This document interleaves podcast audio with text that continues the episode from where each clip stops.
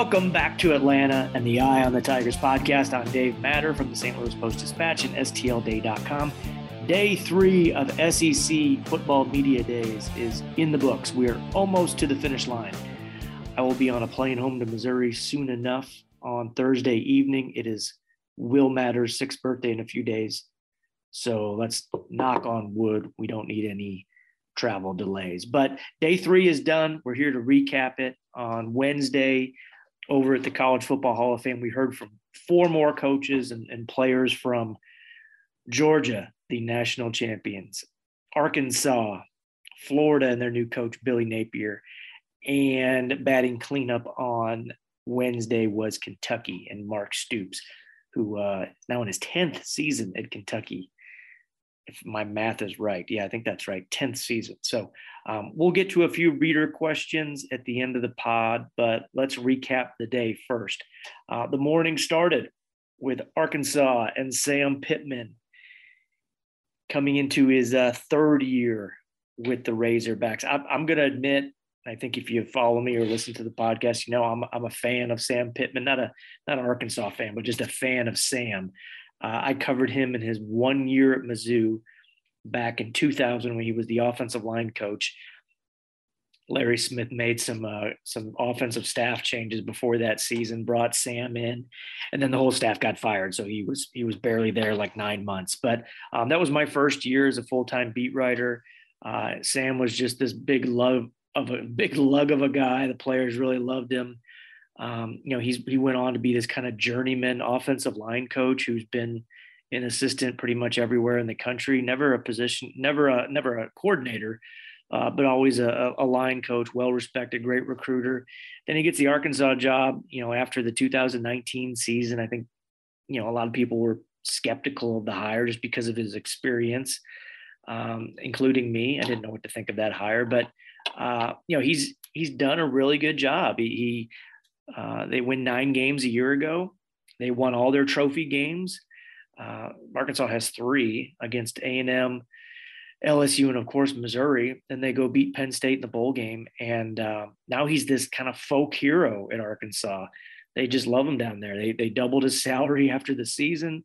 Um, he he on his own uh, put a non-compete clause in his contract, so he can't leave for another SEC job uh, unless of course he's fired. But um, man, he's just done a really good job at that place, and that that program was just destitute. Um, you know, it, late in the Bret Bielema years, Chad Morris was just a disaster. They they were still recruiting well because he did inherit some talent. That that point needs to be made, but they just weren't coached very well. There was no culture in the program, and uh, you know now he's got them. I, I think they they're a top twenty team. Uh, I might. I haven't filled out my ballot yet. They're due on Thursday. I might pick Arkansas second in the West. I think there's a real logjam there behind Alabama, and I, I, just like a lot of things about this team and this program. Uh, and and Sam is he's just a perfect fit for Arkansas, for the fan base, for that state, uh, and they really just embraced him. He told a great story. I wrote about it for my story that should be up at stltoday.com uh, about this bronze hog statue that he had built outside his house this spring. And uh, you can find pictures of it on Twitter. He, he talked about it on on Wednesday. It was a great story. But uh, yeah, I, I really have high expectations for that program, and that's that's something new for Arkansas. They actually have expectations now. They they won't be picked seventh. They're always picked seventh in the SEC West, and I don't think that's going to happen this week. He brought along uh, Bumper Pool, one of the best names in college football senior linebacker. Uh, he had it legally changed from James back when he was 16 or so. But I, I talked to Bumper about his linebacker coach, uh, Michael Scherer, former Missouri linebacker, coached under coaches now under Barry Odom, of course, former uh, prep standout at MICDS. He was one of my favorite guys to to cover at Mizzou. Always uh, always accessible, always interesting, very insightful guy, and I think one of the has got a really bright career uh, as a coach in, in this conference or whatever conference he, he wants to coach in. So uh, check it out. I my my notebook uh, at stltoday.com. I talked to Bumper about Michael Scherer a little bit. Uh, so that's Arkansas, Georgia. the defending champs. Kirby Smart finally got that title last year. Uh, I, I thought his approach to a question before he even got it was pretty interesting. He's absolutely insisting that Georgia won't be the hunted this year, even though they are the reigning champs. Their team has a very different look. You know, they set NFL draft records with how many guys they got taken, especially on the defensive side. Uh, some familiar names are back, but a, a lot of turnover uh, on that roster. But you know, he Kirby is recruited as well as anybody in the country the last four years or so. So they will be loaded again, just not as experienced. He had a, a pretty good line. He said, "We will be not be hunted at the University of Georgia. I can promise you that." The hunting we will do will be from us going the other direction. We are not going to sit back and be passive. Uh, he said they've done a lot of studies, had a lot of uh, meetings with players, uh, and studied uh, what he called the mighty who have fallen uh, in business and sports and history. He didn't, in his interview with the the in the big room with the writers, he, he didn't give any examples, but I think an obvious one is LSU you know, they won it all in 2019, had that incredible team, Joe Burrow and all those great receivers and uh, great players on defense, and then went five and five the next year. So I think that's a pretty good case study to to uh, examine if you're Georgia going into uh, a year after a, a championship. Uh, Kirby brought Stetson Bennett with him, his quarterback, one of the most improbable stories in college football in the last I don't know how long. Guy's a walk on goes to junior college, returns to Georgia, was so far down on the depth chart. Uh, just looking at Stetson, I was standing next to him for a few minutes on Wednesday. I mean, he doesn't, he's one of the smallest starting college quarterbacks I've ever seen. I mean, you would never know that he is a national champion quarterback uh, in the SEC. But he got the job done last year. You got to give him all the credit. Uh, I think he's an underrated passer. He put up pretty good numbers last year. This year, he's going to have this ridiculous fleet of tight ends to throw to. I mean, it's like uh, what the New England Patriots had back when they had, uh, you know, Gronk and, and Hernandez and those guys. Uh, he's got something similar this year. So I'd expect him to, to have some pretty good numbers again. But Kirby called him the least respected good player in college football. And uh, thought that was an interesting way to put it and uh, it, that was relayed to Stetson. I wrote about it in the paper. You can uh, kind of visit that conversation how it went. I, I, really like the way he handled it. The guy's got a lot of moxie for uh, you know for being a former Walker. He's also pretty old quarterback. He's just like very similar, almost the exact age of Jack Abraham, the, the seventh year quarterback Missouri brought in. I believe Bennett turns 25 in October. So uh, these quarterbacks just keep getting so much so much older. Uh, Florida was up next. Billy Napier, first year coach of the Gators, comes from Louisiana, not Louisiana Lafayette, but Louisiana, the Raging Cajuns. He just did an incredible job there uh, the last, what, four or five years. Uh, 10 win seasons each of the last three years. You know, he was he was that guy who was going to get that next Power Five job sooner than later. Uh, you know, he, he's uh, SEC experience as an assistant coach working with uh, with Saban in Alabama. It was just a matter of time. And uh, you know, listening to him talk today, there's not a lot of frills. He's maybe not the most polished guy in an interview setting, but he's very thoughtful, very intense. He's more than just a good old boy ball coach. You can tell there's a lot of um, you know just kind of calculated plans into what he's doing and what he's building in Florida. He's got that just really strong track record, and uh, we'll, we'll, see how he handles the pressure and the expectations there in Gainesville. We know what, that it's a, a, real pressure cooker there. Uh, they've hired four really very different coaches uh, since Urban Meyer left, and you know the last three all had different levels of success to some degree, but but none ended up you know being able to keep their job. In the last 11 years, they had Will Muschamp, Jim McElwain, and then of course Dan Mullen in 11 years, they went to nine bowls, you know, three SEC championship game appearances.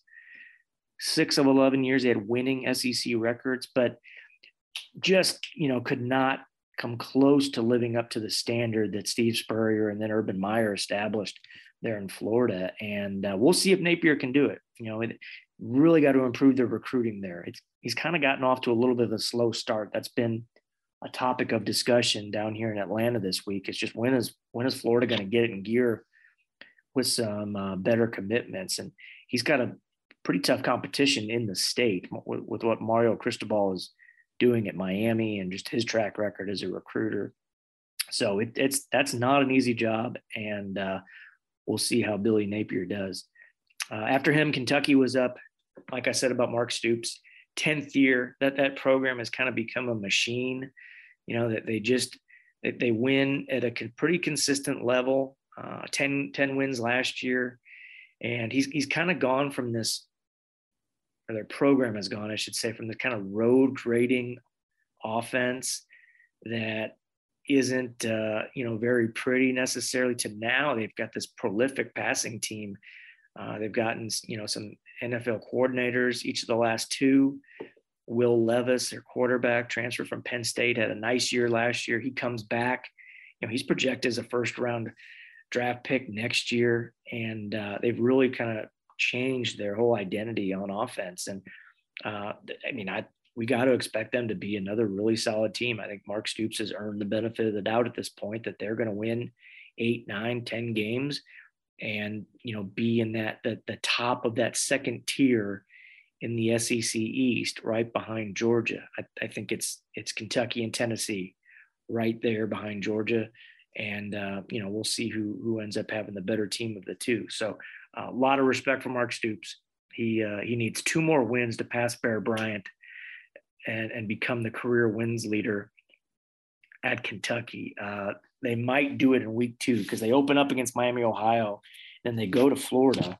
Uh, and if they don't do it against Florida, uh, their third game is against Youngstown State, which is pretty wild because he's a Youngstown native and you know his family has a lot of history uh, with with Youngstown, and it'll be pretty cool too because when he does get the record, uh, Mark Stoops and big brother Bob Stoops will both be the career wins leader at Power Five schools. Bob, of course, at Oklahoma. So uh, that'll be a, a, neat moment for the family whenever that does happen.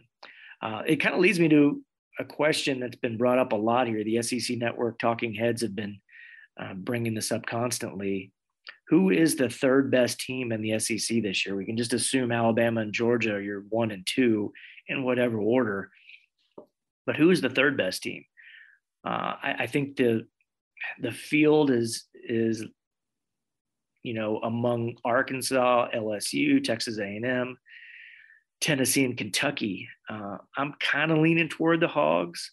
And I think I think Barry Odom's defense is going to be better.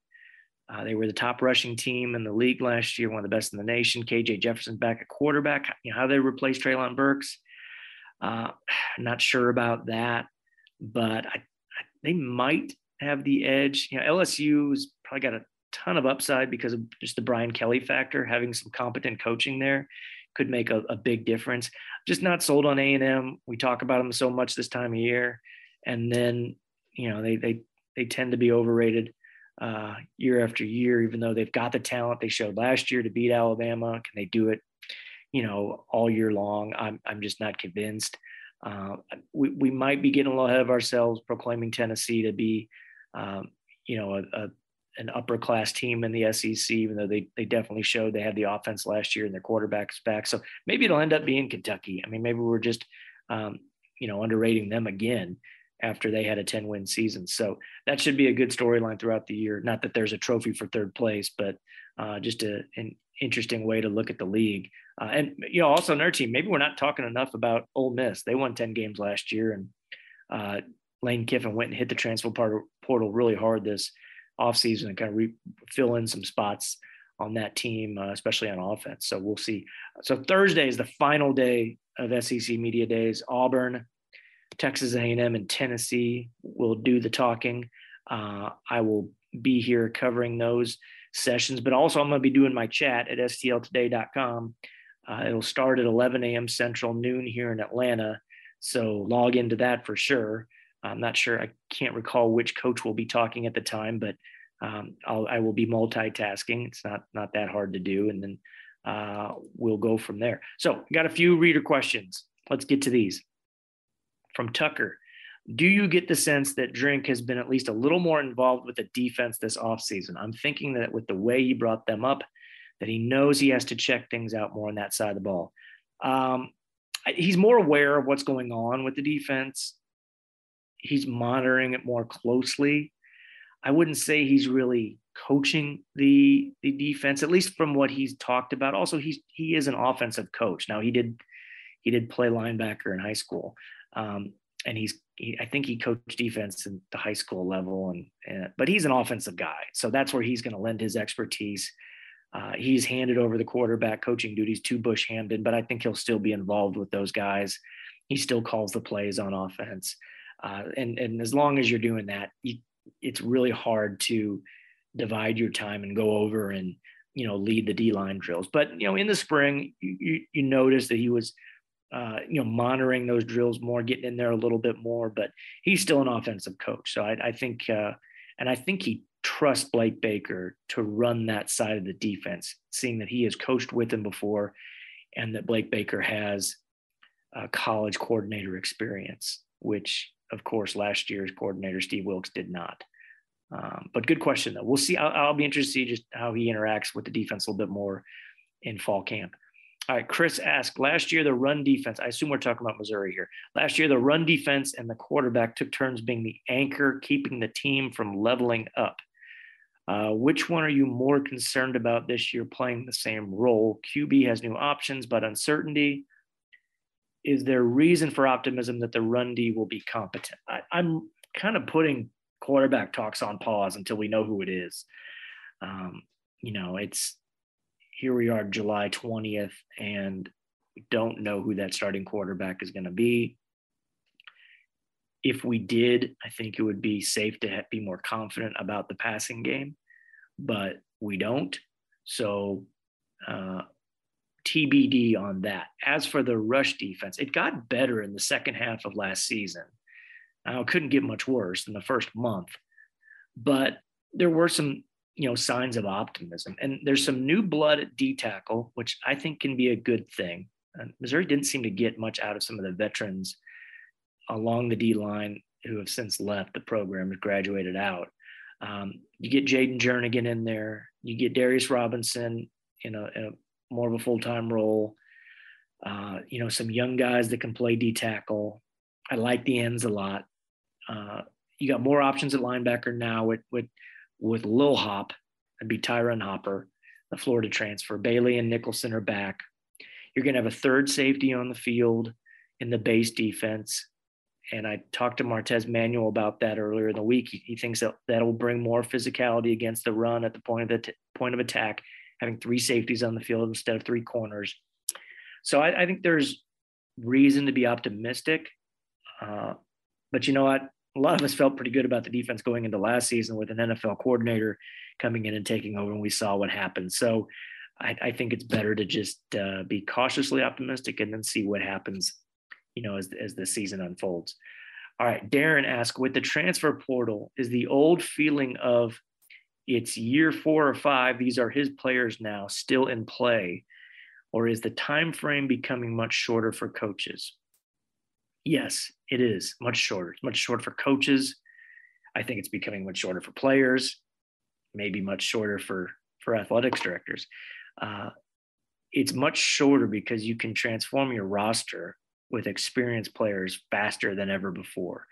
You can also process guys out of the program with more ease because they can transfer somewhere and play immediately. So um, you can you can fix problems much quicker and you can bring in experienced players much quicker that don't need that development in the weight room that a freshman or a redshirt freshman may meet may need. Also, these coaches they're, they're making more money, so I think they're held accountable to a higher degree sooner, if that makes sense. So they're under pressure to get results faster. Uh, so the, the whole process has just been more compressed, and I don't know if that's that's a good thing. Um, coaches they preach patience for their program all the time from the fans and the media but they also expect their players to contribute sooner and develop faster uh, so they're constantly feeling that pressure to win immediately and they're, they're passing that pressure on along to their, their assistant coaches uh, they're rifling through staff faster than ever, not just at Missouri, but you see staff changes all the time. Um, so it's it's I used this phrase earlier with Florida, but it's it's just all one big pressure cooker. Uh, it, it, starts at the top down, and from the university leaders to the ads, uh, you know the fans expect uh, results faster, the coaches expect results faster, and you know gone are the days I think where you can say, hey, we'll we'll uh, expect this staff to start winning in year four. Uh, we'll get three years of uh, of hard knocks and and you know everybody kind of learning the system, and then by year four or five, you know it's expected to uh, challenge for the division or playing a New Year's Day bowl game. No, I I think uh, everything has been compressed. Uh, expe- expectations, especially. That's just kind of the nature of the sport right now. And I don't know if it's necessarily a good thing, um, but that's what it is. And I think coaches realize that. I think players realize that. ADs probably realize that. Uh, it, fans need to realize it too. That's the situation we're in. All right. So those are your questions. Uh, we're not going to do a podcast on Thursday. Too much going on. Got the chat. Get your questions in there, and uh, then it's time to, to travel back home to Missouri. And sooner uh, sooner than we all realize, preseason camp is going to be here, and we're going to be writing and talking about football all the time. So with that note, uh, leave a leave a leave some feedback on the podcast as always. Subscribe as always, and uh, we will start podcasting a little bit more regularly. Probably starting next week. We'll get Ben Fred on here. Uh, we'll get Callum McAndrew, our campus correspondent, on here, and we'll be talking Mizzou football, SEC football all the time. Uh, until then, we'll talk to you next time.